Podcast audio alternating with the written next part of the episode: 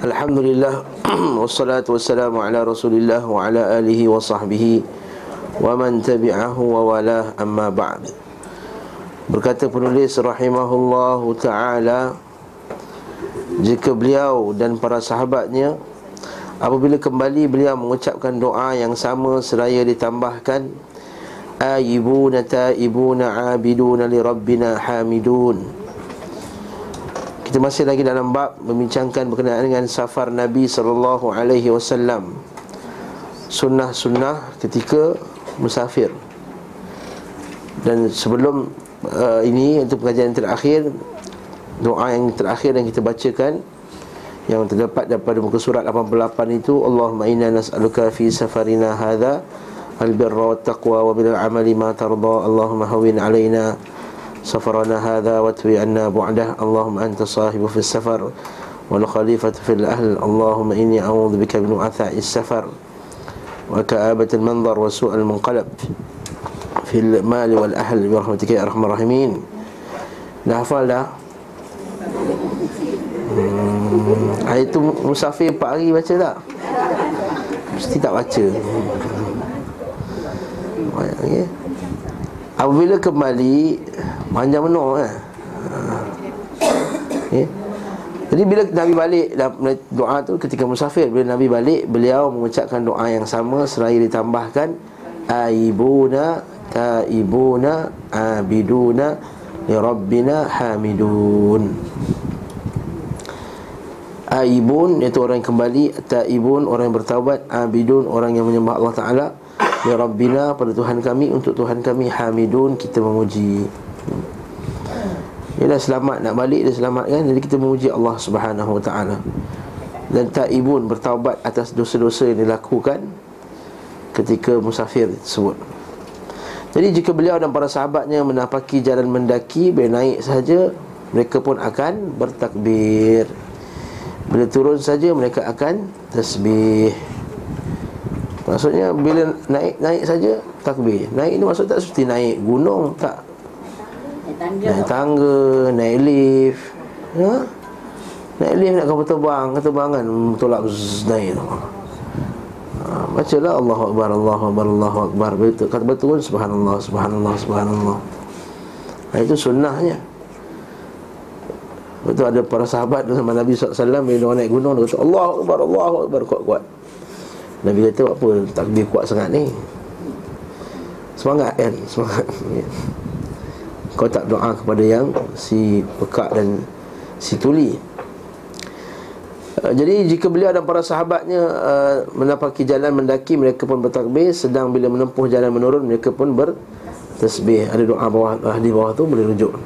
Hadis masyhur Apabila beliau sallallahu alaihi wasallam melihat dari kejauhan kampung yang akan dimasuki, tak saja kampung, kampung ke bandar ke negeri ke. Mana kalau terbang nampak airport dah kan. Ha, kita akan mendarat.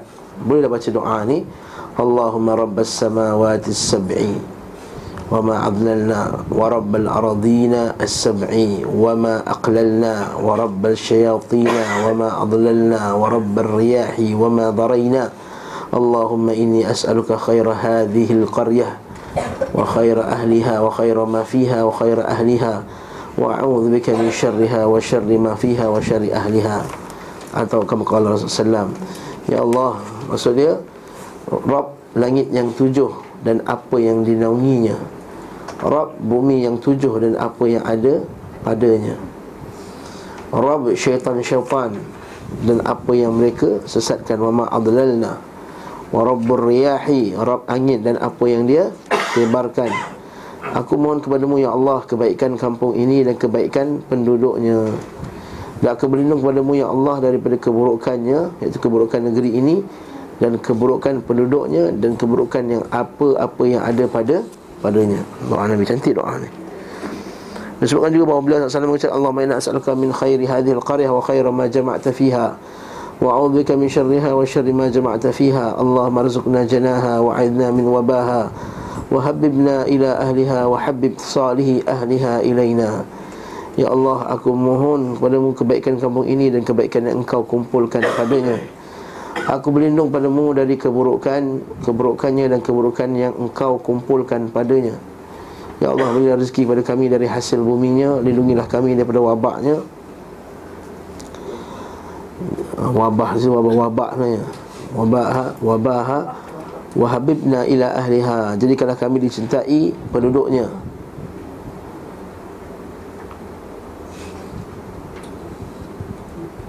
Betul kan ejaan tu? Bukan ha tu. Wahabibna tu tukarkan ha. Wahabibna Wahabibna Ha yang bulat tu Tukar jadi ha yang pedas. Wahabibna ila ahliha Betulkan buku tu Tuan-tuan Allah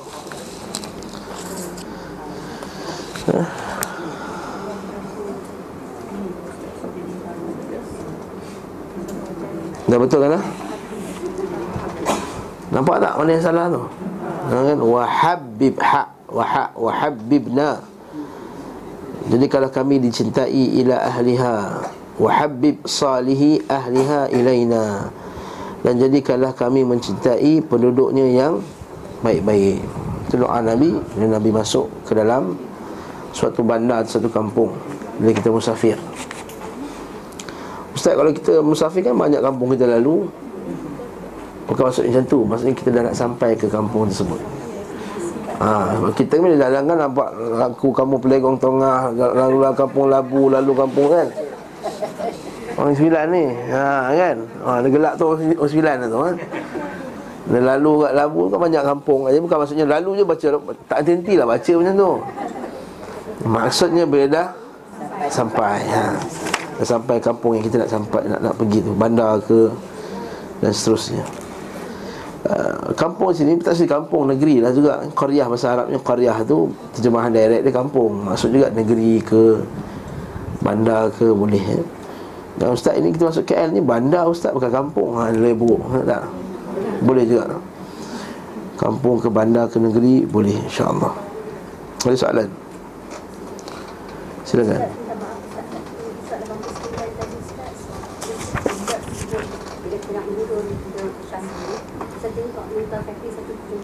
Uh-huh.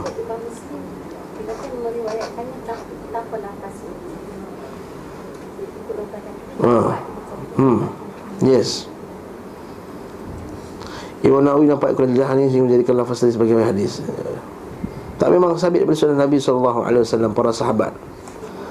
Mungkin bukan Nabi sendiri yang buat Para sahabat radhiyallahu anhum buat benda tersebut. Berdasarkan hadis-hadis yang lain ini ada soalan lain Soalan lain tadi? Pembahasan salat qasar pula ha, Ini bahasan yang Tak habis-habis senang. Eh? Beliau sallallahu alaihi wasallam biasa meringkas mengkasarkan salat yang empat rakaat. Iaitu mengerjakannya menjadi dua rakaat. Sejak berangkat dalam rangka safar hingga kembali ke Madinah. Maksudnya kalau Nabi musafir je Tak kisahlah berapa lama pun Tiga hari ke empat hari ke sepuluh hari ke lima hari ke Nabi keluar je. Asal keluar Nabi takkan semayang tamam. Melainkan bila sampai Madinah balik. Tidak di Mekah. Mekah tu walaupun Mekah tu kampung dia. Tidak juga di negeri-negeri yang lain. Tidak dinukil bahawa Nabi SAW pernah mengerjakan salat empat rakaat sebanyak empat rakaat ketika safar maksudnya. Salat rubaiyah demikian. Memang betul Nabi tak pernah tak ada satu hadis pun yang kata begitu. Adapun hadis Aisyah radhiyallahu anha Nabi sallallahu alaihi wasallam biasa meringkaskan salat safar dan biasa pula mengerjakannya secara utuh itu sebenarnya tamam. Itu cerita tamam. Memang utuh tu macam lain macam lah bunyi dia hmm? uh, Tamam Tamam tu? Sempurna lah Ada satu hadis Aisyah kata Nabi SAW kadang-kadang buat safar uh, Qasar kadang-kadang buat sempurna. Kadang-kadang bila musafir puasa Kadang-kadang tak puasa. Jadi hadis ni seumpak seolah-olah nak bagi tahu Boleh juga Atau Nabi buat juga sembahyang tamam. Tapi apa kata Ibn Qayyim? Adalah hadis ini adalah hadis yang, yang tidak sahih.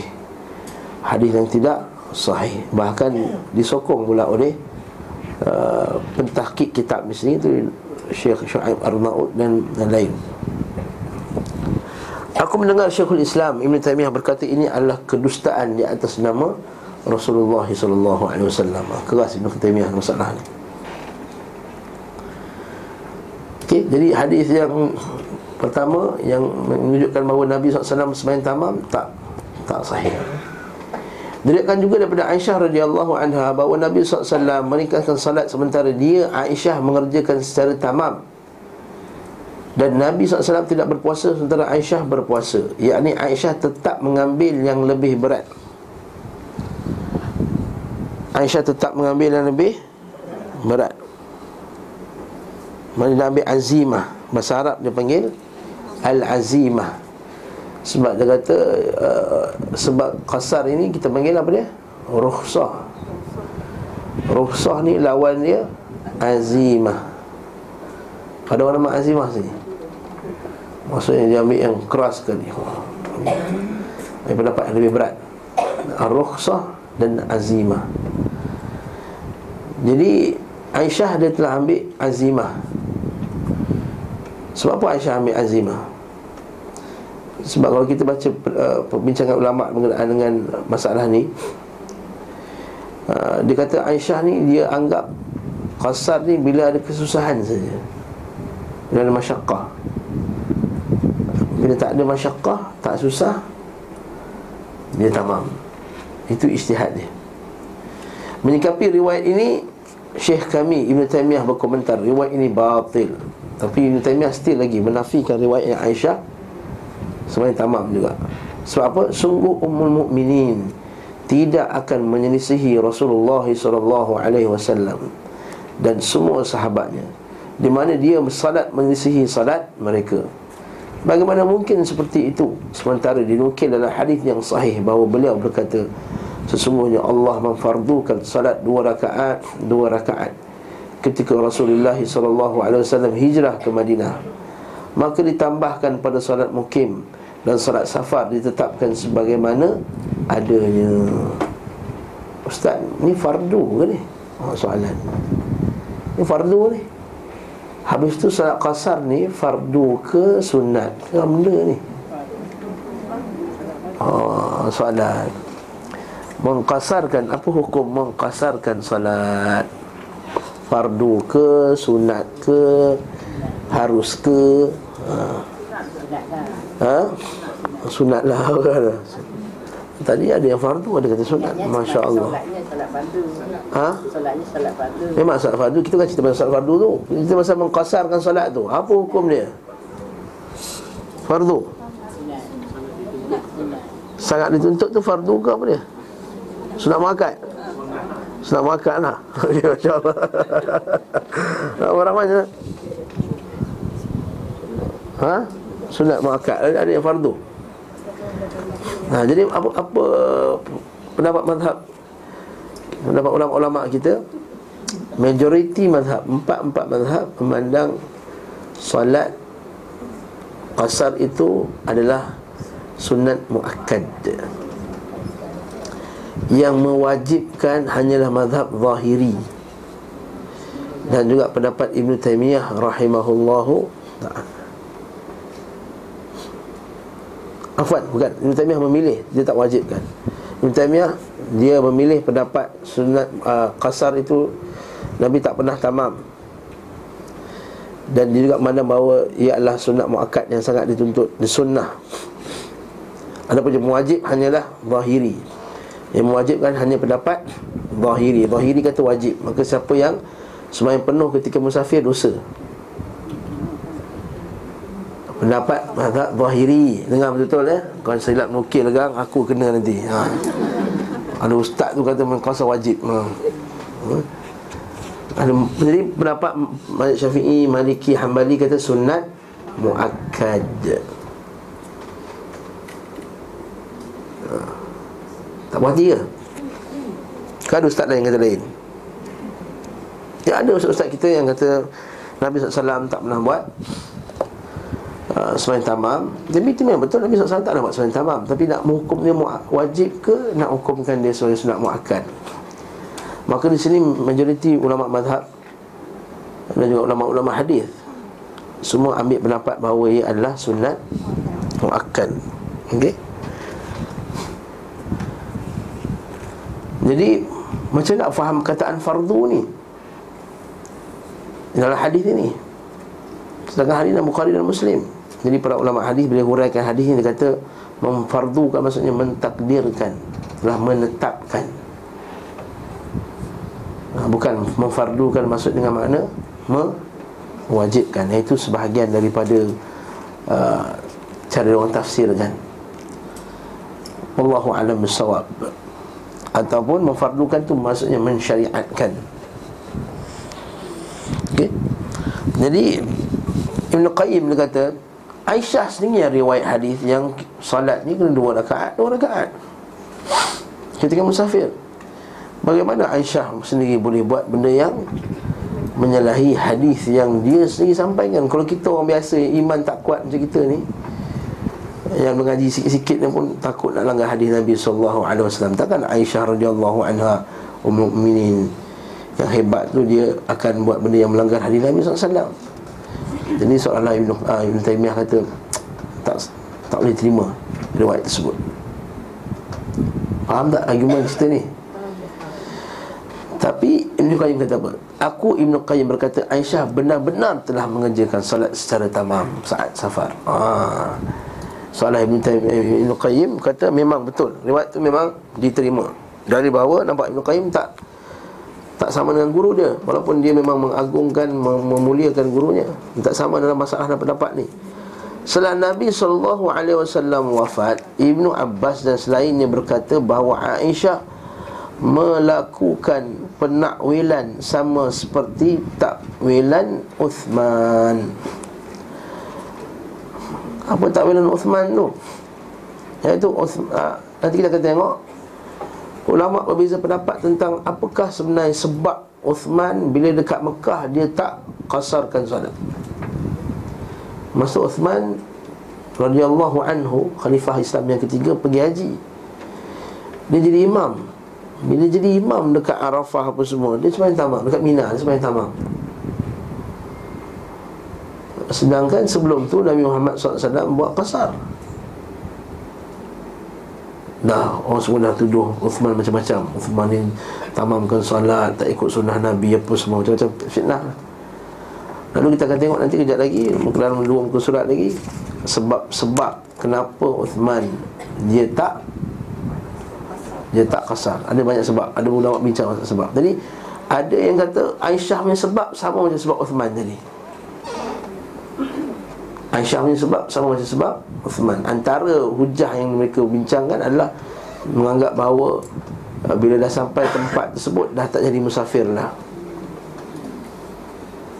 Allah Alam Besar Kita akan tengok sekejap lagi ya jadi ada pun Nabi SAW terus menerus meringkaskan salat saat safar. Maka sebagian perawi menggabungkan hadis yang satu kepada hadis yang lainnya Dan berkata Beliau SAW biasa meringkas salat Dan beliau Aisyah mengerjakan salat secara tamam Lalu sebagian perawi melakukan kekeliruan berikutnya dengan berkata Beliau SAW biasa mengerjakan salat Dan beliau, yakni Nabi SAW biasa juga mengerjakan salat. Jadi hadis yang mula-mula tadi kan kita jumpa Nabi buat yang penuh kan Nabi buat yang kasar Itu adalah kesilapan. Sebenarnya cerita bahawa Nabi biasa buat yang kasar Dan beliau tu yang kedua tu merujuk kepada Aisyah radhiyallahu anha yang biasa buat eh, Kadang-kadang buat tamam. Hmm. Kesimpulannya tamam kasar. Kasar lah Sedang cerita kau. Pergi pusing-pusing-pusing ha, kesimpulan tu Ustaz ni ha? ha, Okey selanjutnya Para ulama berbeza pendapat tentang takwil yang ditempuh Aisyah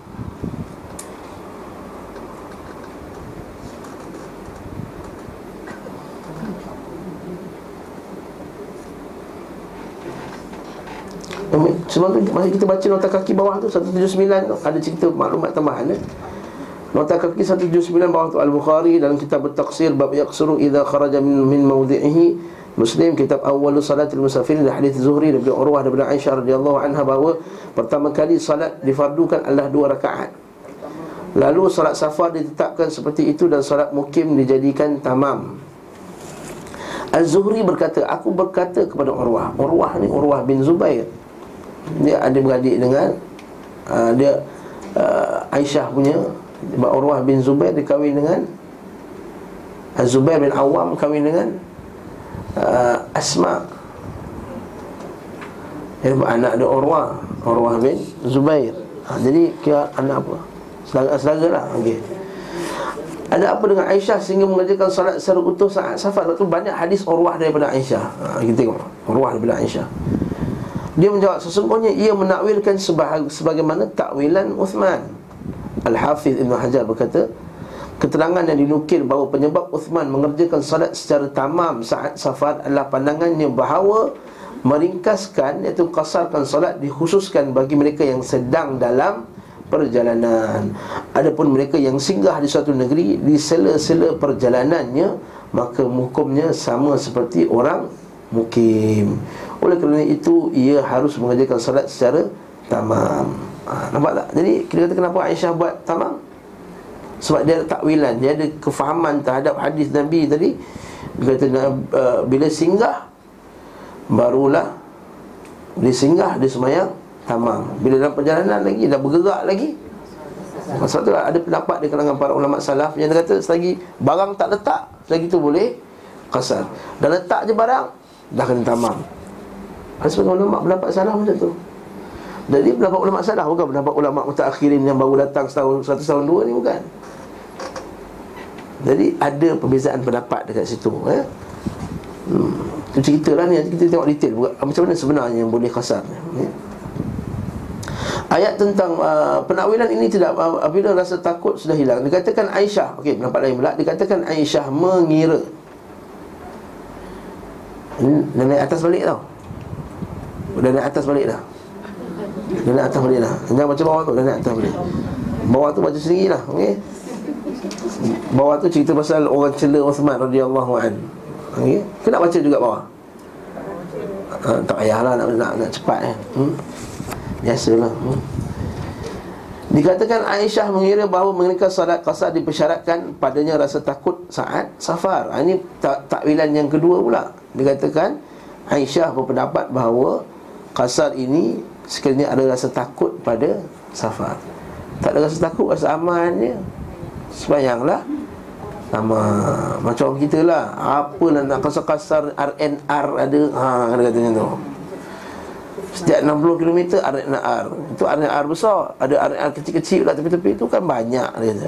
Kenapa nak kasar-kasar ha, Dia kata macam tu Dan tamam kan lagi banyak pahala ha, Dia kata macam tu Sebagai ini kata macam tu Apabila rasa takut sudah hilang Maka hilang pula faktor-faktor yang melegitimasi Meringkaskan salat.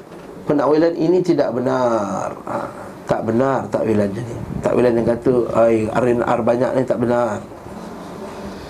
Kerana Nabi SAW pernah safar dalam keadaan aman dan rasa takut. Dari rasa takut. Maksudnya Pernah juga Nabi musafir dalam keadaan aman Namun beliau tetap meringkaskan salat Ayat tentang meringkas salat pernah menjadi bahan pertanyaan bagi Umar dan sahabat lainnya. Lalu Umar bertanya ayat itu kepada Rasulullah sallallahu alaihi wasallam Dan beliau menjawab secara tuntas bahawa mereka salat adalah sedekah daripada Allah Subhanahu wa taala. Kan biasa dengar kan hadhihi sadaqatu tasaddaqa biha Allah.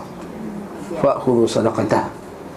Ini sedekah yang Allah Taala berikan kepada kamu, maka ambillah sedekahnya. Takkan action tak nak ambil Allah Taala punya hadiah. Kan? Itu maksud dia. Jadi syariat yang ditetapkannya bagi umat Hal ini merupakan penjelasan bahawa makna implisit oh. Mafhum mukhalafah Dari ayat tersebut tidak menjadi tujuan Dan meringkas salat tidak mengapa dilakukan oleh orang yang safar Baiklah keadaan aman ataupun rasa takut Setidaknya penjelasan Nabi SAW tersebut adalah satu pengkhususan terhadap Makna implisit dan penghapusan hukumnya Maksudnya ha, Bukanlah semestinya kena rasa takut Mesti rasa susah ketika musafir baru kita boleh Salat Qasar Itulah ulama mazhab semua kata sunat muakkad. Bukan kata uh, harus. Bukan harus. Kalau harus nak buat pun boleh, tak buat pun tak ada masalah. Tapi ini sunat muakkad. Bila sunat muakkad, dia digalakkan. Maksudnya kalau semayang kasar, pahala dia lagi bagus daripada semayang tamam. Sebab sunat itu kita buat pada tempatnya Dia jadi Macam kita kata Lepas sembahyang Lepas sembahyang Kita baca astagfirullah Astagfirullah Astagfirullah Dengan lepas sembahyang baca Quran Mana lagi pahala lagi banyak Astagfirullah. Astagfirullah Astagfirullah lagi banyak Memanglah Secara umumnya Quran tu lagi bagus Daripada apa-apa zikir dalam dunia ni. Tapi bila dah kena tempat Yang sunnah Nabi buat macam tu Maka yang sunnah tu Lebih besar ganjarannya. Eh besar Ganjarannya. Faham tak ni? Hmm. Mungkin dikatakan ayat tersebut mengindikasikan bahawa meringkas salat mencakup meringkas rukun-rukun salat ha. dengan cara mempersingkat mencakup juga meningkaskan jumlah dengan cara mengurangi dua rakaat. Faham tak apa isu dia? Dia kata ayat Allah Ta'ala kata dalam Quran surah Baqarah tu Allah Ta'ala kata tidak mengapa bagi kamu laisa alaikum junahun an taqsurus salah bila daratan fil ardi an taqsurus salah iaitu bila kamu ni bila dalam perjalanan tidak tidak salah bagi kamu untuk mengkasarkan salat mengkasar maksudnya meringkaskan salat meringkaskan salat tu ada orang kata maksud dia bukan sekadar kita ringkaskan rakaat tapi kita ringkaskan cara buat ha. Faham tak ni? Contohnya kalau kita sembahyang betul-betul fardu Kita akan jaga rukun Kita akan baca surah Kita akan uh, baca dengan begitu tertib. Maksudnya bila musafir kita boleh baca ringan sikit. Ha, Itu maksud dia. Macam kita sembahyang sunat lah. Sembahyang sunat apa yang fardu? Sembahyang ba'diyah Macam mana kita sembahyang Sama tak macam kita sembahyang fardu? Tak kan? Kita ringan sikit betul tak? Kita relax sikit. Ha? Laju sikit daripada sembahyang fardu. Uh, Lepas tu tak berapa Yang baca surah-surah yang pendek. Itu maksudnya. Ha, Itu maksud Taksur salam maksudnya Kalau Nabi SAW sebelum ni kita bincang Nabi sembahyang Zuhur 75 ayat. Lepas tu sembahyang Asar 50 ayat. Maka ketika musafir Tak baca lah 75 ayat. Apa cerita ni? Cerita apa ni? Kenapa? Attendant. Allah tak apalah Jangan takut attendant ya. Oh Astaga. Eh. Takut attendant pula. Maksudnya takut tak dapat dengar saya cakap tu Dah lah ambil attendant Dah lah dah. Ada tak tu lagi? Ah, kejap lagi lah. Isi. Ha. Allah musta'an. Lepas tu kalau Ustaz Yazid Tak suka attendant jalan masa kelas. Kan? Ganggu. Entah-entah time yang dia tengah tulis Sudah poin yang paling penting sekali. Haa Lepas tu kan Dia pun kelang kabut. Nanti Apa Ustaz cakap tadi Apa Ustaz tangan sebelah? Ustaz cakap apa Ustaz? Kacau sebelah. Dua orang tak dengar dah Ha. Ha? Okey Tapi nak buat macam mana? Okey Dah itu sistemnya ha? Dah terganggu saya. Cakap mana tadi? Sistem pasal apa tu ya? Ah, tadi. Mungkin dia katakan meringkaskan salat tu, Fadlan.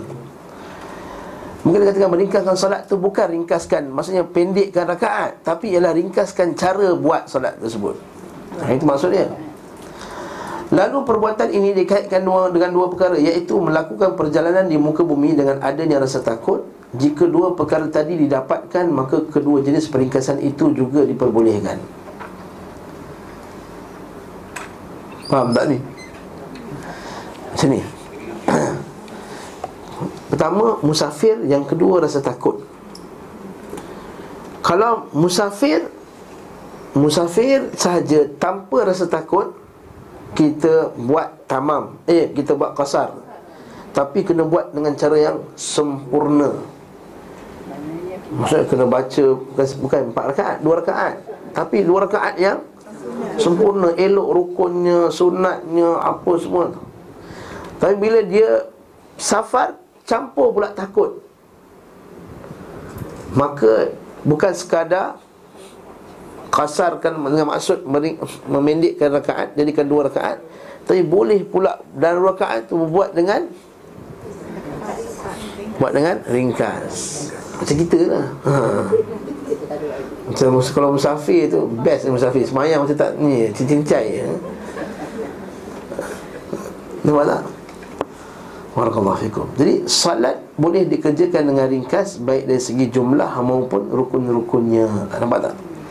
Bila perkara kedua kedua perkara tersebut tidak ada, maksudnya saf, safar pun tak ada, takut pun tak ada, iaitu di saat mukim dan saat keadaan aman, maka tidak diperkenankan juga melakukan dua peringkasan tadi. Faham tak? Jadi kalau tak musafir tak bolehlah kasar. Dan tak rasa takut tak bolehlah. Buat ringkas-ringkas Kita kat rumah macam suhu sekejap lagi Tak ada rasa apa takut Kenapa nak buat laju-laju? Kenapa nak buat ringkas-ringkas? Ha, Macam masjid kita nak cepat Apa sikit perut. Imam nak semakin cepat ni besar.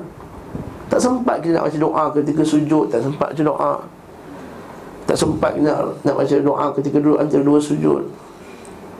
Sebab kita selalu semakin cepat. Bila semakin panjang sikit je Dah orang komplain Imam ni panjang semayang Padahal bukan kita panjang-panjang mana pun Sebab kita nampak tak lambat ni.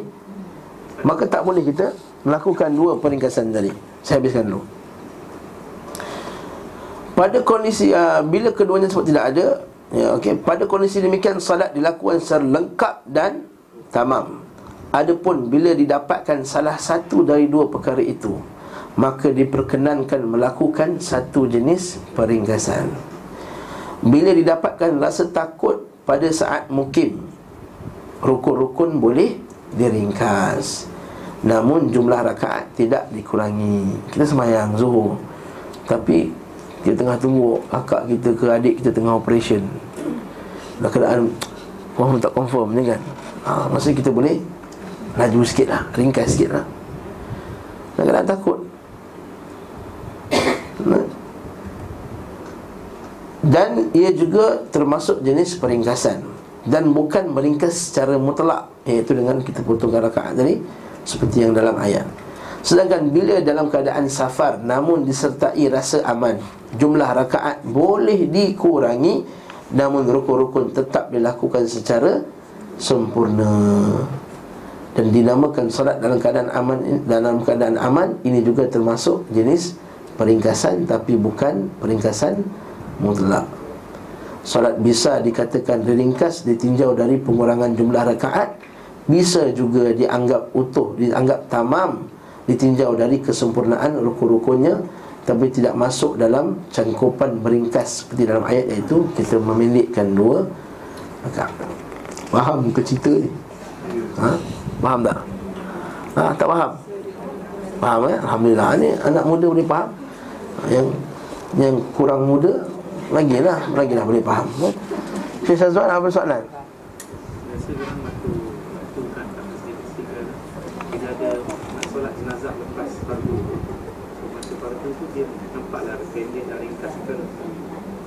Tak sepatutnya Tak sepatutnya Tak takut apa? Takut ni apa takut? Takut khauf, ju' wa naqsi minal amwal wal anfus was thamarat eh, musuh ke penyakit ke kenapa nak cepat-cepat takut orang lagi tak ha, jangan Ah, contohnya kapal terbang ya betul. Ha. ha. kita kita tak musafir lagi kata kalau kita duduk Sepang. KLA dalam Sepang. Mana masa kat KLA tak boleh kasar. Kita sembang tamam tu.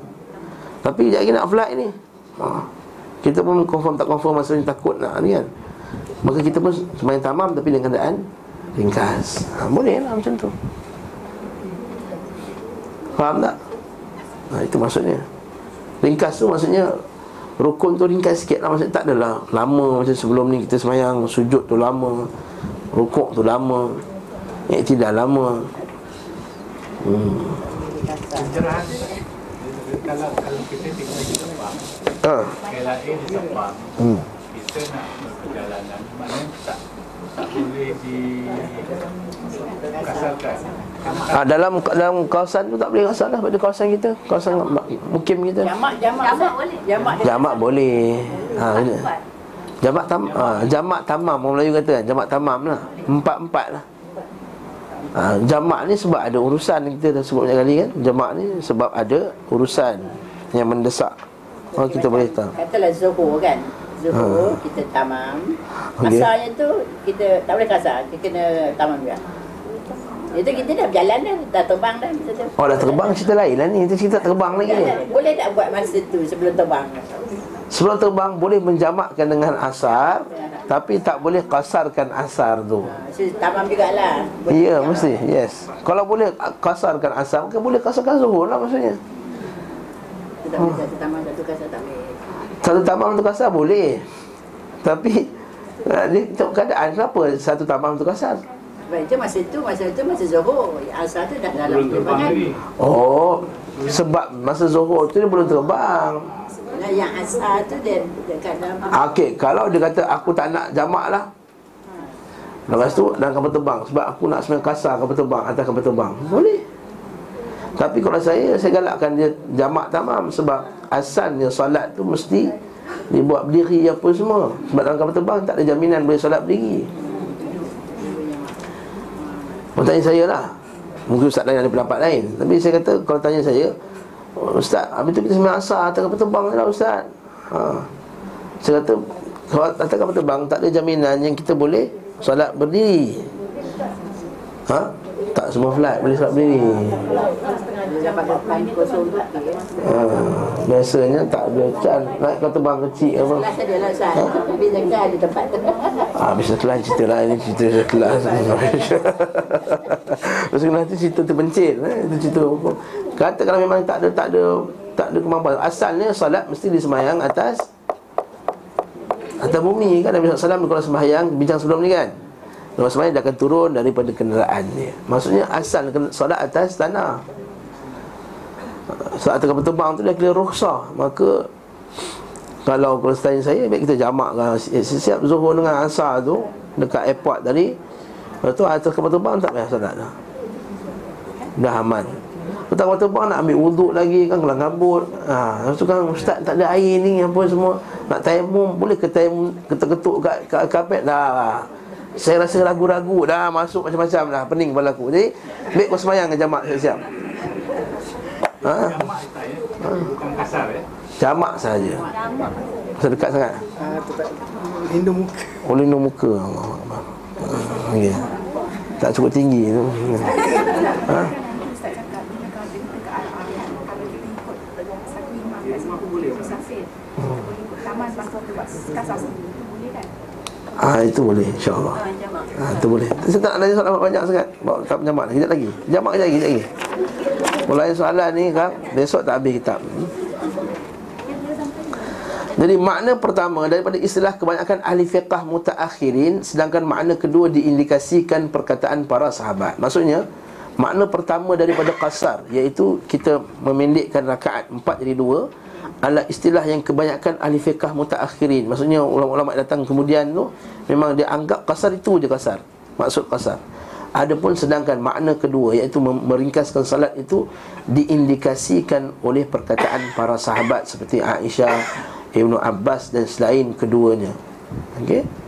Aisyah berkata salat difardukan dua rakaat ketika Rasulullah sallallahu alaihi wasallam hijrah ke Madinah ditambah pula pada saat mungkin ditetapkan sebagaimana adanya pada salat safar. Hal ini menunjukkan bahawa salat safar menurut Aisyah bukan dikurangi dari empat rakaat tetapi difardukan seperti itu dan bahawa fardu bagi salat musafir ada adalah dua rakaat. Okey. Ibnu Abbas berkata Allah memfardukan salat atas lisan Nabi kalian saat mukim sebanyak empat rakaat. Saat safar dua rakaat dan dalam keadaan takut satu rakaat. Ha, ni memang kalau dah takut sangat nak perang tengah bom tengah jatuh nak sembahyang. Dapat satu rakaat jadi tak biar betul Ustaz ni. Hmm? Ini sahabat babnya kita akan tengok nanti. Solat khauf. Riwayat Aisyah diriwayatkan oleh Imam Bukhari dan Muslim sementara riwayat Ibn Abbas dinukil oleh Imam Muslim sahaja. Umar radhiyallahu anhu berkata salat safar dua rakaat, Jumaat dua rakaat, Aid dua rakaat, semuanya tamam bukan diringkas. Maksudnya apa? Maksudnya itulah yang sempurna bagi orang yang musafir. Bagi orang musafir dua rakaat itulah sempurna. Ha. Semuanya tamam bukan diringkas. Bukan apa tak, apa pula tak tak, tak diringkas kan Ustaz tu dah ringkas. Tapi ringkas ni maksudnya apa? Ringkas bukan buat dua rakaat. Maksudnya semuanya tamam. Maksudnya Salat safar dua rakaat. Maksudnya salat safar itu Dua rakaat. Semuanya tamam bukan diringkas. Ay, Bukan ke soal kasar Dah kasar dah. Iaitu kasar yang ditamamkan Dari segi kesempurnaan salat tadi. Kan kita bincang tadi Kasar tu Ringkas tadi dua jenis ringkas. Satu ringkas bilangan rakaat Satu ringkas cara pelaksanaan itu cara kita uh, buat lakukannya Maka kita katakan Maksud Nabi sini adalah semuanya tamam Iaitu walaupun dua rakaat Kau kena buat Dengan sempurna ha, Itu maksud dia Faham tak ni? Ha? Faham tak? Faham tak yang, yang duduk luar tu? Kenapa takut duduk dalam? Ha, ha tak muat? Datang lewat oh, Masya Allah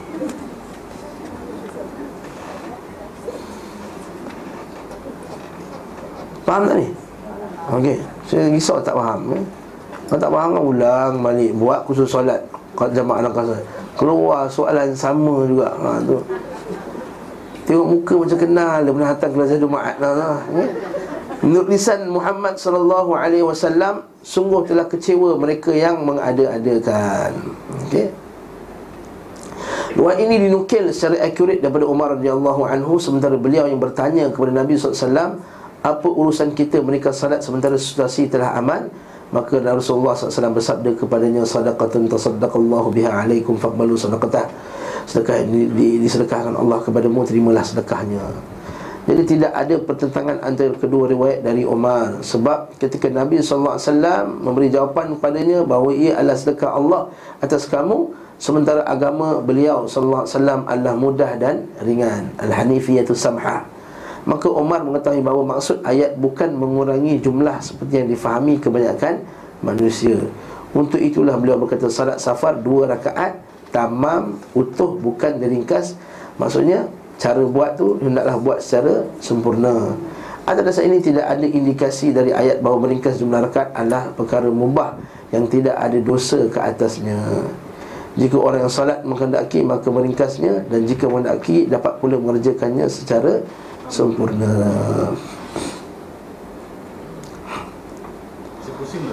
Hmm, pusing-pusing ya. Ya, sebab ayat Ibn Qayyim ni Ayat dia baca bahasa Arab tak pusing Baca bahasa Melayu jadi pusing ya. Ya. Sementara Rasulullah SAW terus-menerus mengerjakan dua rakaat Dua rakaat ketika safar Tidak pernah mengerjakan empat rakaat Kecuali apa yang beliau kerjakan saat salat khawf Seperti akan disebutkan dalam tempatnya nanti insya-Allah kami akan jelaskan pula duduk persoalannya. Ha? Sebab nanti kita akan tengok dia solat khawf Nabi sembahyang empat Tapi bukan sebab sembahyang empat. Kerana empat rakaat. Kerana nanti imam tu sembahyang dua Nanti dua tu dah habis Dia tukar Akan dua dah lagi datang. Jadi sebenarnya Dua rakaat Dua rakaat juga. Tapi bagi imam dia sembahyang Empat. Ha, Itu cerita lain Solat khawf nanti. Kita akan belajar insyaAllah Anas berkata, "Kharajna ma'a Rasulillah sallallahu alaihi wasallam min al-Madinati ila Makkah.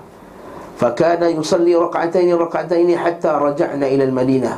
Daripada Anas radhiyallahu anhu, Nabi sallallahu dia, dia telah berkata bahawa kami keluar bersama Rasulullah sallallahu alaihi wasallam dari Madinah ke Makkah. Maka beliau salat dua rakaat, dua rakaat hingga kami kembali ke Madinah. Sedangkan Nabi SAW ada kat Makkah masa tu berapa hari? 19 hari kadang-kadang ha, Lebih. Nabi Qasar juga. Ha, Sekejap lagi cerita. Berapa hari sebenarnya Ustaz? Ha. ha, Sabarlah. Nak, Saja nak bagi. Itu sikit nak bagi. Suspend. Macam cerita lah Cerita kan suspend. Tiba-tiba hantu tu keluar Ada bunyi. Ha, Macam tu lah. Ngaji macam tu juga ha. Ketika sampai berita kepada Abdullah bin Mas'ud bahawa Uthman bin Affan salat di Mina empat rakaat Maka beliau berkata Inna lillahi wa inna ilaihi raji'un. Sallaitu ma'a Rasulullah sallallahu alaihi wasallam bi Mina raka'atain wa sallaitu ma'a Abi Bakar bi Mina raka'atain wa sallaitu ma'a Umar bin Al-Khattab bi Mina raka'atain falaita hadhi min arba'i raka'atin raka'atani mutaqabbalatan Semuanya kita milik Allah dan kita akan kembali kepadanya. Bukan maksudnya Satu kutukan kepada Uthman Bukan? Maksudnya kita ni kembali kepada Allah. Ha. Maksudnya kita ikut apa yang Allah Ta'ala suruh lah. Macam tu lah maksudnya. Inna lillahi wa inna raji'un. Salaitu ma'a Rasulillah. Aku semayang belakang Rasulullah Di Mina dan Nabi semayang dua rakaat. Aku semayang belakang Abu Bakar Di Mina semayang dua rakaat. Aku semayang dengan Umar dekat Mina dua rakaat. Apalah erti bagiku empat rakaat Dibandingkan dua rakaat yang diterima? Ha. Jadi kita bagi jawapan kepada yang mazhab RNR tadi tu ha? ha. Maksud kita kata Apalah kita nak sembahyang dua rakaat, empat rakaat Sedangkan dua rakaat telah diterima oleh Allah subhanahu wa ta'ala ha, Macam itulah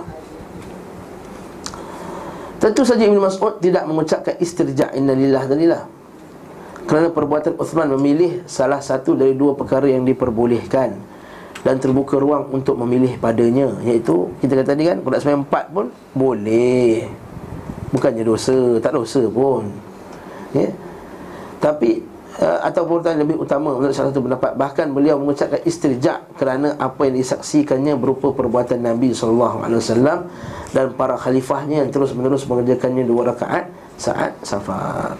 Faham tak ni? Okey. Dalam Sahih Bukhari dari Umar dari Ibnu Umar radhiyallahu anhu ia berkata aku pernah menemani Rasulullah Rasulullah sallallahu alaihi wasallam maka pada saat safar beliau tidak melebihkan dari dua rakaat Demikian juga Abu Bakar, Umar dan Uthman Nampak? Nampak? Ini ada Uthman pula kan? Maksudnya Uthman hanya semayang tamam tu Masa kat Mina tu je Bukan setiap kali musafir dia semayang Tamam Faham tak? Bukannya setiap kali musafir Uthman semayang empat rakaat Maksudnya Uthman diikut juga Nabi SAW sebenarnya Tapi kenapa dekat Mina dia semayang empat rakaat? Ha, itu isu yang kita baca sekarang ni. Kenapa dekat Mina ada sembahyang empat rakaat? Maksudnya di masa awal pemerintahan Uthman Kerana sesungguhnya Uthman telah mengerjakan empat rakaat di akhir pemerintahannya Hal ini termasuk salah satu sebab yang diingkari ke atasnya Lalu perbuatannya ini telah melahirkan sejumlah legitimasi Telah menyebabkan beberapa orang carikan alasan-alasan keuzuran bagi Uthman bin Affan Apa sebabnya Jadi ada enam hujah kat sini ha? Dan saya rasa hujah yang keenam adalah paling kuat sekali Jadi kita kena baca satu persatu Boleh sabar tak? Yang pertama Orang-orang Arab Badui Pedusunan kata situ eh? Banyak yang telah mengerjakan haji pada tahun itu Maka Uthman hendak beritahu mereka bahawa fardu salat adalah empat rakaat. Eh. Agar mereka tidak mengira bahawa salat hanya dua rakaat Baik saat mukim maupun safar. Tapi alasan ini terbantah kata Ibn Qayyim. Kerana orang-orang badui itu lebih perlu ha, butuh ya lebih perlu akan hal ini lebih berhajat kepada hal ini ketika Nabi SAW mengerjakan haji. Masa Nabi pergi haji ada juga orang Arab, badui pergi haji. Tapi Nabi tak buat pun 4 rakaat untuk ajar orang badui itu sembahyang 4 rakaat. Okey? Itu maksudnya. Sebab saat itu mereka baru saja mengenal Islam Lagi berhajat. Zaman Abu Bakar Islam dah lama. Umar lagi dah lama. Uthman lagi dah lama. Maka hujah yang pertama ni Tidaklah Kuat Apa hujah pertama? Alasan dia apa? Untuk ajak orang Arab Badui Solat Parakat Hujah yang kedua Uthman adalah imam Pemimpin bagi manusia. Sementara imam di mana saja dia singgah Maka dia adalah baginya dan wilayah kekuasaannya. Ha, Maka itu adalah macam negeri dia. Yang dia, dia raja. Bila raja setiap negeri itu negeri dia lah. Ha, Itu dia punya hujah dia. Maka seakan-akan tempat itu adalah negerinya Alasan ini terbantah Bahawa imam manusia secara mutlak adalah Rasulullah SAW Maka beliau yang paling berhak atas hal itu akan, tetap, akan tetapi tetapi beliau sallallahu alaihi wasallam tidak mengerjakan empat rakaat. Faham? Yang ketiga. Pada masa Uthman, Mina telah dibangun dan menjadi kampung yang banyak dihuni penduduk miskin. Kondisi seperti ini tidak ada di masa Nabi sallallahu alaihi wasallam. Bahkan pada masa itu Mina berupa gurun tanpa penghuni. Oleh kerana itu dikatakan kepada beliau, wahai Rasulullah, maukah engkau kami bangunkan rumah di Mina untuk melindungimu dari panas? Beliau bersabda tidak Bina tempat istirahat bagi siapa yang lebih dahulu tiba Maka Uthman menakwilkan bahawa meringkas salat hanya boleh saat dalam perjalanan Namun alasan ini ditolak bahawa Nabi SAW tinggal di Mekah 10 hari. Dan Nabi tetap meringkaskan solat. Masya Allah hmm. Ah, Uthman anggap mukim dah lah dah ada bandar, dah ada apa semua yang kita, saya bagi sebut tadi kan.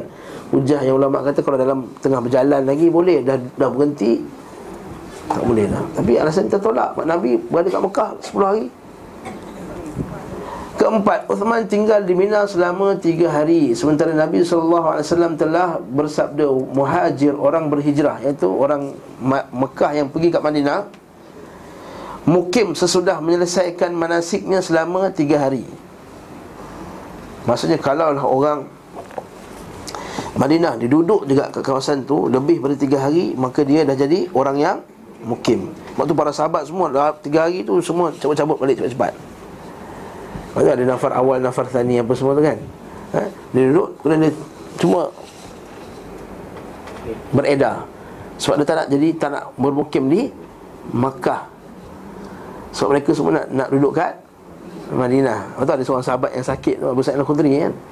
Nabi Sa'id kata Ya Rasulullah tak sempat nak balik ni. Aku nak mati kat Madinah. Nabi Nabi Zarah dia kata Kau insyaAllah kau sihat Abu Sa'id sempat balik Dan ada seorang lagi sahabat Kesian dia. Dia mati di di Makkah. Ada dalam Radu Salihin hadis tu.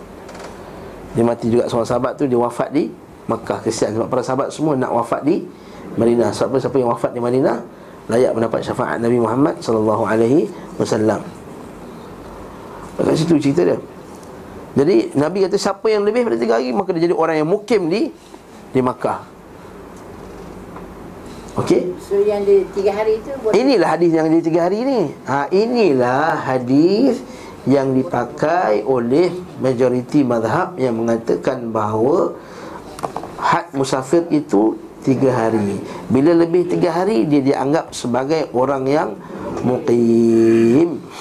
So dalam tiga hari itu kita boleh jamak. Boleh jam, boleh kasar. Tidak boleh kata. Boleh kasar, kasar jamak bila-bila boleh. Kat taklim boleh jamak. Lepas tu Ha? hari keempat tu kita buat macam biasa. Ah ini kesilapan. Ini silap kesilapan orang dalam memahami mazhab Asy-Syafi'i. Dengar ni betul-betul. Mazhab orang Melayu Malaysia.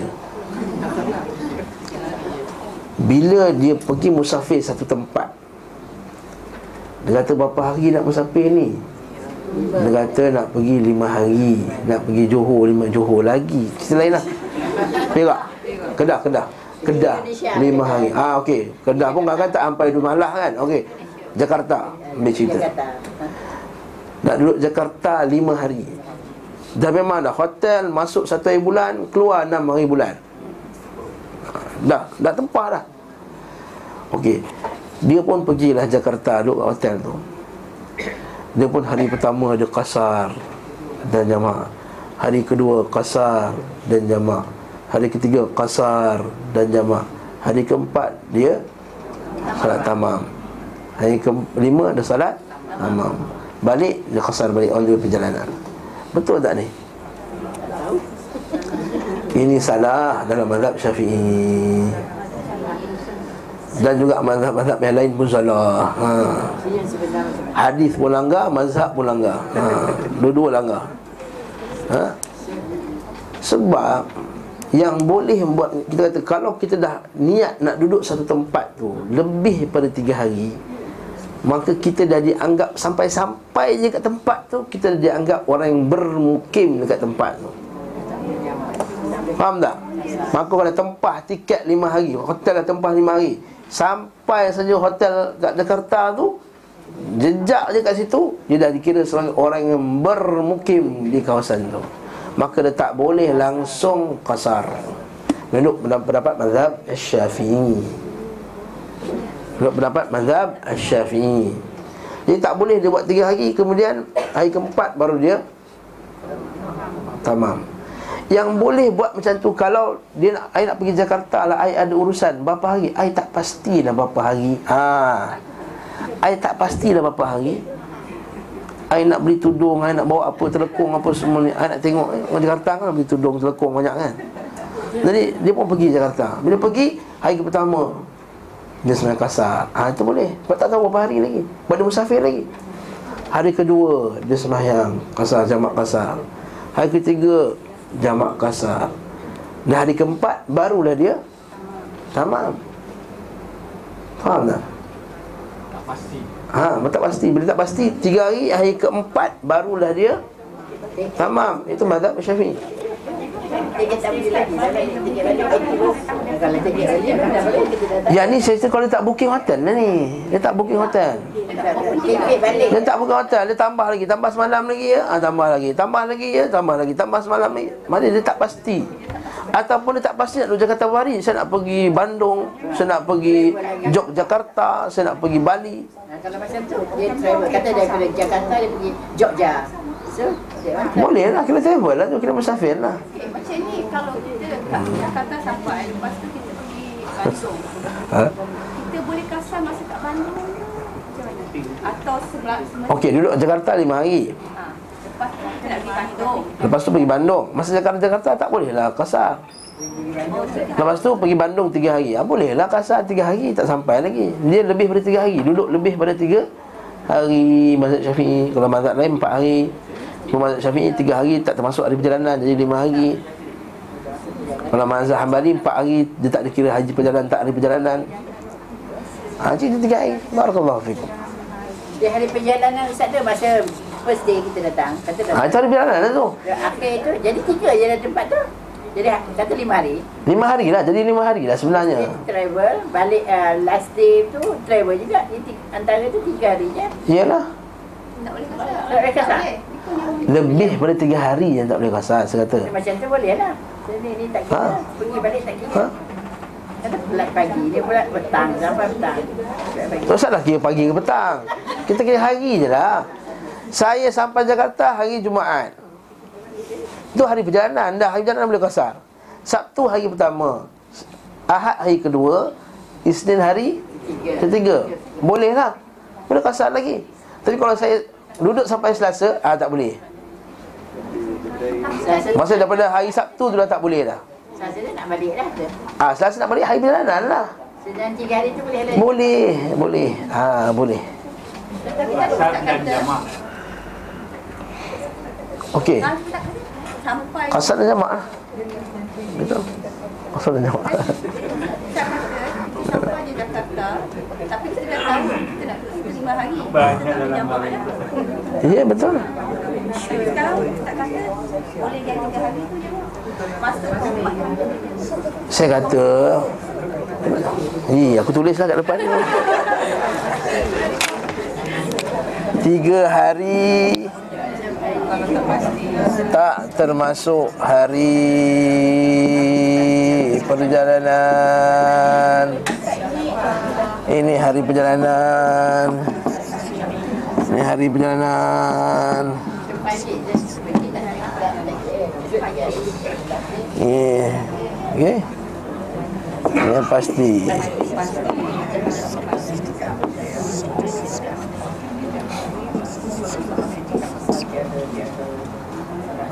Ini Boleh jam kasar. Ini Tak boleh kasar Nampak?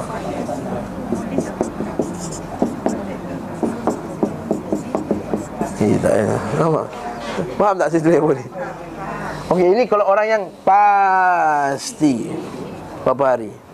Dia dah, dah duduk kat situ pasti tiga hari.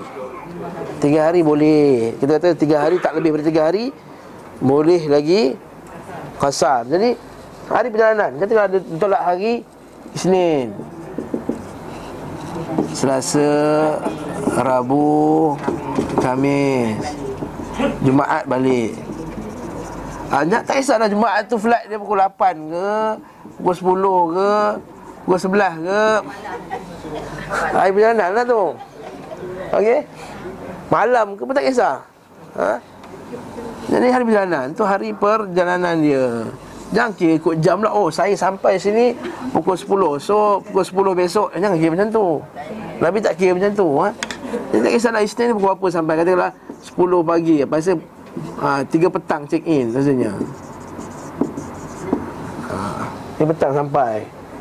Dia boleh duduk. Tiga hari. Isnin, Selasa, Rabu, Khamis Jumaat balik. Maksudnya sebenarnya Macam seolah-olah lima hari sebenarnya. So yang tiga hari tu tak boleh. ha? Yang tiga hari ni boleh kasar tak boleh kasar ni? Boleh. Boleh. Tak dianggap mukim. Dia kata siapa yang lebih pada tiga hari Baru dianggap sebagai Mukim. Tiga hari had ma- maksimum dia. Maka dia buat masuk saja empat hari Maka hari keempat tu dia tak boleh. Okey, Yang ni yang pasti Yang ni yang pasti.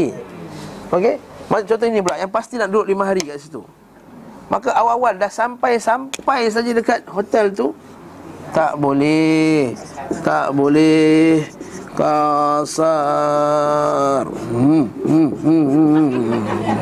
Tak sampai Apa tak faham pula? Kat mana tak faham ni? Boleh Ustaz. Tak boleh. Hari Selasa duduk situ. Hari Rabu dah nak pergi ke Bandung ke apa. Tapi hari Selasa tu Okey, bagus. Ha, itu cerita lain. Kita tu cerita pasal cerita lain. Cerita, cerita ni dulu. Cerita Bandung jangan cerita Jakarta dulu. Kita sedang cerita Jakarta. Faham tak? Nak duduk Jakarta lima hari. Ha, dah gelak dah. Ha? Tapi memang kita nak buat perjalanan base Jakarta. Base Jakarta. Okey, sabar dulu. Kita, kita, kita sekarang tak keluar Jakarta dulu ni. Dia duduk Jakarta je lima hari. Dah sampai Jakarta lima hari Nak duduk lima hari Dah tahu confirm duduk lima hari Tak boleh kasar. Sebab awak dah niat lebih pada tiga hari. Nabi kata siapa duduk lebih dari tiga hari? Dia dianggap sebagai orang yang Bermukim. Bermukim ni macam kita lah Duduk sini. Orang yang asal kampung dia dekat Kelantan dia mengaji dekat UAE contohnya. Ada mukim dekat sini. Sabar dulu Sabar dulu. Nanti dulu sabar dulu. Belum dulu Saya ambil masalah Jakarta dulu. Jangan tanya soalan Dah selesai masalah Jakarta Jakarta selesai? Okey. Nak cerita nak Bandung pula eh? Okey. Daripada Jakarta I nak pergi Bandung. Ha. Dalam perjalanan pergi Bandung ni bolehlah kasar. Sini pun kat kasar bolehlah kasar. Tapi bila banyak terbalik Ustaz, kita dah kata situ satu malam bermalam ni. Oh, Masuk tiga hari tu ya. Boleh. Okey, katakanlah dua hari Jakarta, satu hari Bandung, dua hari Jakarta. Selesai semua boleh kasar dan jamak habis itu. Ha. Ha. Dah, selesai masalah. Ha, nah. Apa cerita puan Kak Mai nak cerita apa pula? Ha, itu nak cerita kejap lagi ya. Ha. Sabar dulu. Kita nak selesai isu satu-satu dulu. Kita selesai isu mazhab Syafi'i dulu. Ini mazhab Syafi'i pun betul, yang ikut hadis pun tak betul.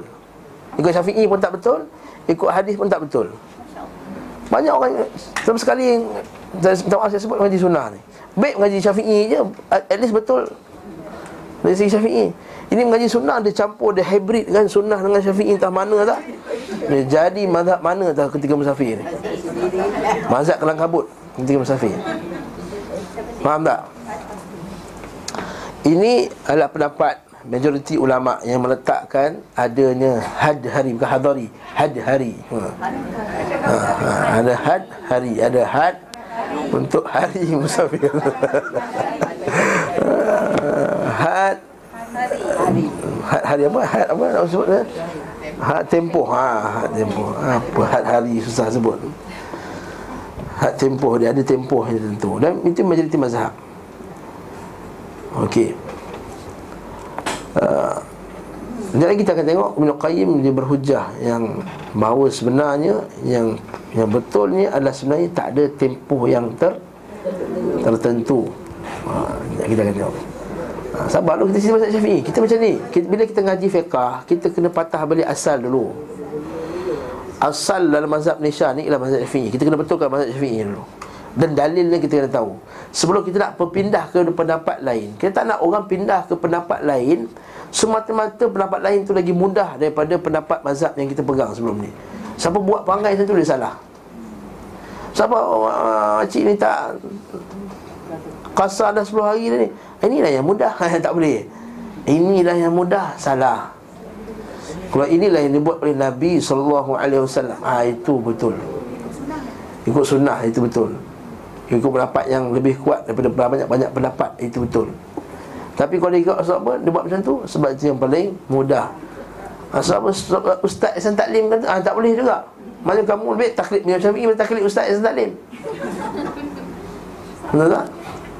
Ha, itu saya cerita kat sini. Jadi Barakallahu fikum Tuan-tuan rahimahkumullah dan perempuan sekalian Ngaji Sebab ini kena betul-betul. Dia ada Dia ada manhajiyah Masa Arab panggil. Dia ada kaedah manhaj yang benar Dalam mengaji fiqah. Ya, tapi sebenarnya saya tak suka bawa kitab Zadul Ma'ad ni Bincangkan fiqah sebenarnya, minta maaf. Jadi soalan, soalan tadi tu sebenarnya soalan fiqhiyah. Patut tanya Ustaz Ali ya? Kan? Sabar dulu. Itu soalan sama macam Puan Maimunah tadi. Ustaz macam nak kaitkan dengan 10 hari. Okey. Yang kelima Uthman telah bertekad menetap di Mina Dan menjadikannya sebagai pusat pemerintahan. Olehnya kerja beliau mengerjakan salat empat rakaat. Ha, Yang kelima ni hujah dia apa? Nabi eh, Uthman menetap di Mina Dan jadikan dia pusat pemerintahan. Sudah tampak baginya untuk kembali ke Madinah. Macam nak balik Madinah balik pula Alasan ini kurang memuaskan Sebab Uthman termasuk kaum muhajirin yang awal. Sementara Nabi SAW melarang kaum muhajirin tinggal di Mekah Sesudah pelaksanaan haji dan hanya diberi keringanan selama tiga hari. Jadi ini nak jawab balik kepada 10 hari itu Nabi kata mukim. Dia telah bermukim di di Mekah. Ada tak Nabi kata dia tak boleh Musafir Dia tak boleh kasar di Mekah? Soalan Dia telah bermukim di Mekah Maka adakah maksud dia tak boleh Misal tak boleh kasar di Mekah ini bawa pula kepada isu Adakah pembezaan antara musafir, mukim dan mustautin? Nah kat sinilah Mazhab syafi'i dia ada tiga istilah ni. Musafir, mukim dan mustautin.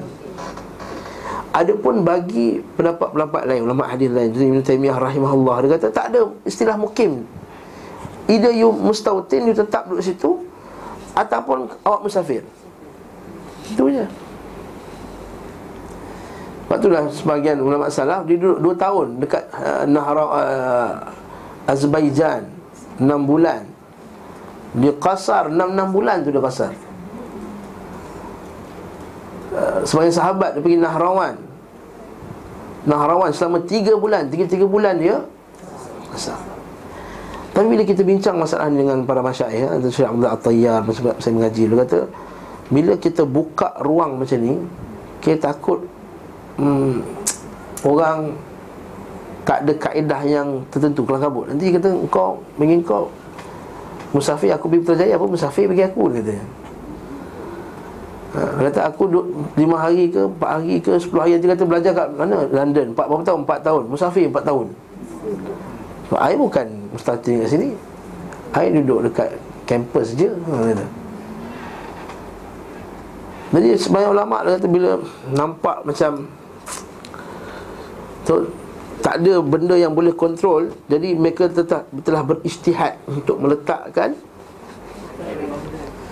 Boundary Supaya orang tak Tak langgar Ataupun tidak bermudah-mudah dalam Masalah ini Sebab tu ada kaedah Arab Ia tersa'a Bila telah diluaskan Maka dia terdayak Dia akan sempitkan Supaya nak Nak nak tutup orang Supaya tak Bermudah-mudah Daripada masalah ini Memang tak syak. Nabi SAW tidak pernah menetapkan bilangan hari ketika musafir. Selagi mana kamu musafir, nama kamu musafir lah Musafir ni macam mana? Musafir Anda bawa beg, ada apa semua Tapi kau dah beli rumah Dah sewa rumah, dah beli dapur ha, Itu bukan musafir lah tu Itu dah nak duduk situ Faham tak? Ha? Tapi kalau duduk baju dalam beg lagi, hantar dobi lagi, tak boleh mesin basuh lagi, maksudnya kita orang yang musafir. Tempat serupa. Walaupun lebih tiga hari.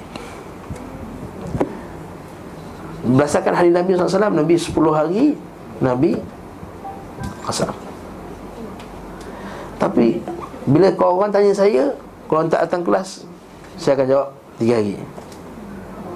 Ataupun yang datang kelas pun Kalau pening-pening Tiga hari. Faham tak? Pening lah ustaz Pening berapa hari? Pening-pening-pening Ambil syafi'i Tiga hari habis cerita. Ambil yang tadi tu. Cuma itu kaedahnya. Sebab kita tak nak yang pening-pening. Kita nak supaya Dia dapat beramal dengan Apa yang Allah Ta'ala telah perintahkan.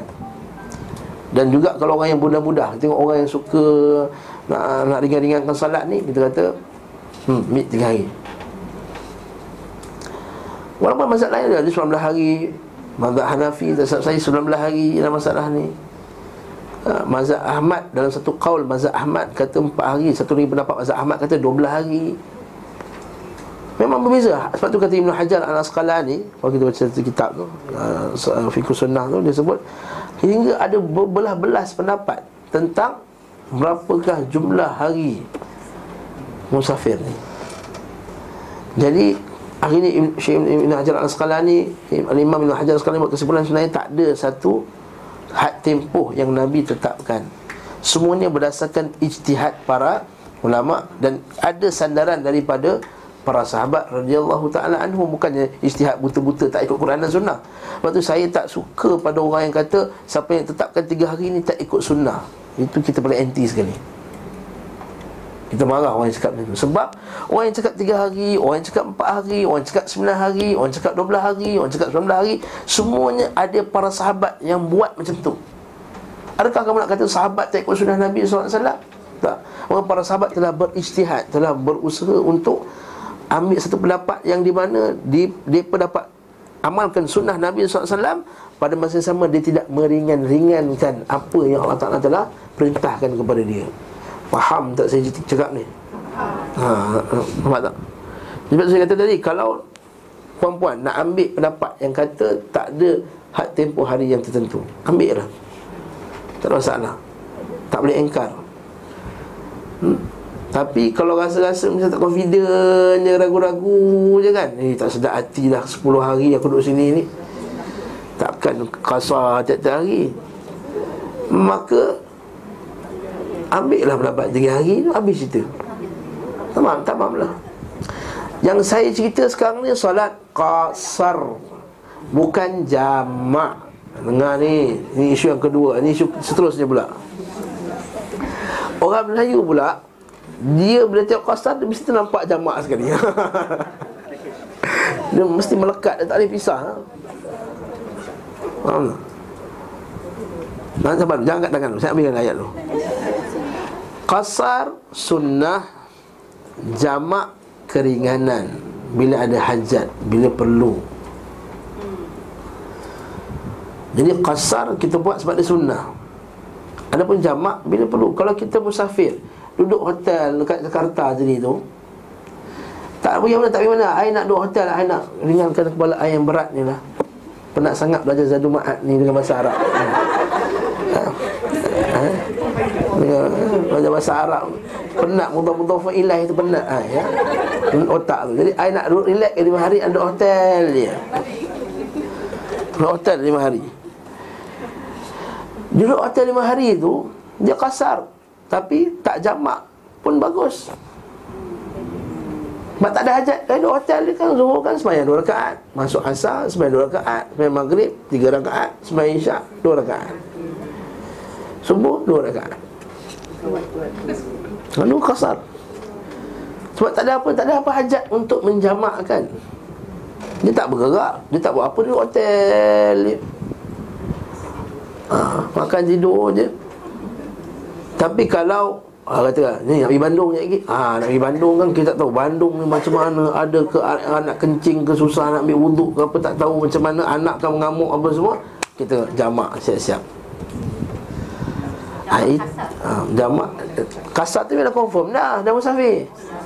Ha, tak dapat tali pisah lagi tu nampak. Ha, dia nak melekat lagi. Pisah kan? Ha?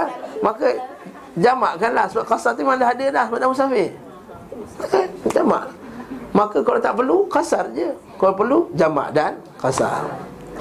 Kalau saja-saja dijam uh, dijamakkan rehat-rehat je. Boleh juga. Hmm, tapi sebenarnya bagusnya tak macam tu afdalnya tak sebab jamak ni memang Allah tak beri keringanan antara orang yang beri keringanan ialah orang yang musafir Tapi itu adalah keringanan Dia beza dengan kasar Kasar itu adalah sunnah hmm, Faham tak ni? Dah. Puan Maimunah ada apa nak tanya lagi? Macam itulah jawapan kepada 10 hari tadi tu. Ustaz saya nak tanya saya tanya. Ya silakan. Uh, ini dalam soal ni bila kita pergi ke Mekah Ustaz? Ha. pasti hari ni kan? Jadi kalau kita hari yang kita tak pergi ke masjid kita ataupun kita Mina ke kita kalau kita walaupun kita pasti uh, dalam soal ni kita boleh kasar tidak Puan ambil pendapat mana? saya ambil dapat kasar. Tapi saya nak pastikan Tempat ambil pendapat yang ada tempoh ke tak ada tempoh? tak ada tempoh. Tak ada tempoh? Kasarlah dalam bilik hotel.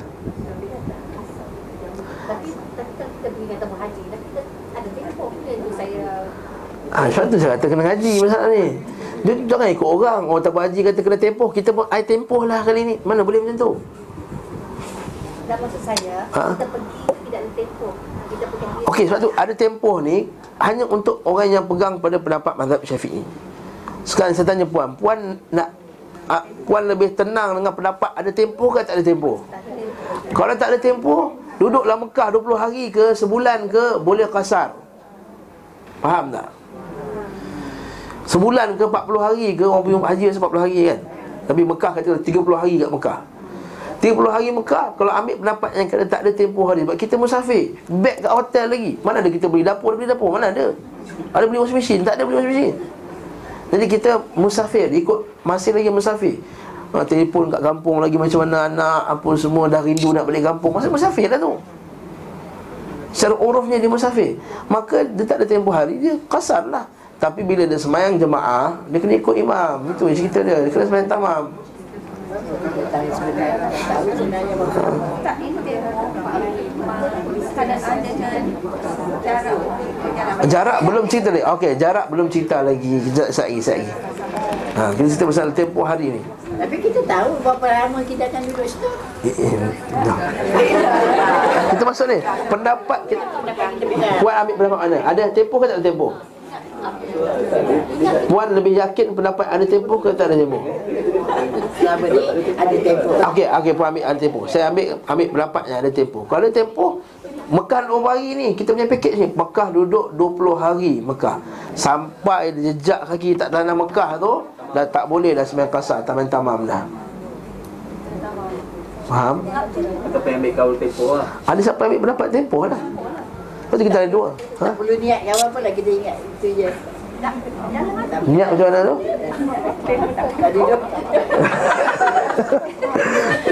Dah beli pakej dah. Berbulan-bulan dulu dah beli pakej Takkan tak ada niat lagi? I tak ada niat dah 20 hari ni. Mana dah Maksud dah beli pakej haji 30, uh, 30 hari. 20 hari Mekah 10 hari Madinah. Kalau puan-puan am, ambil pendapat mazhab syafi'i Yang ada tempoh hari Maka sampai je kat Mekah Tak boleh nak kasarkan salat. Kena semayang tamam. Itu cerita. Kemudian sampai kat Madinah pula. Madinah pula 10 hari. On the way pergi Madinah Daripada Madinah On the way jalan Itu bolehlah kasar ha, Sampai je dekat Madinah Tak boleh dah kasar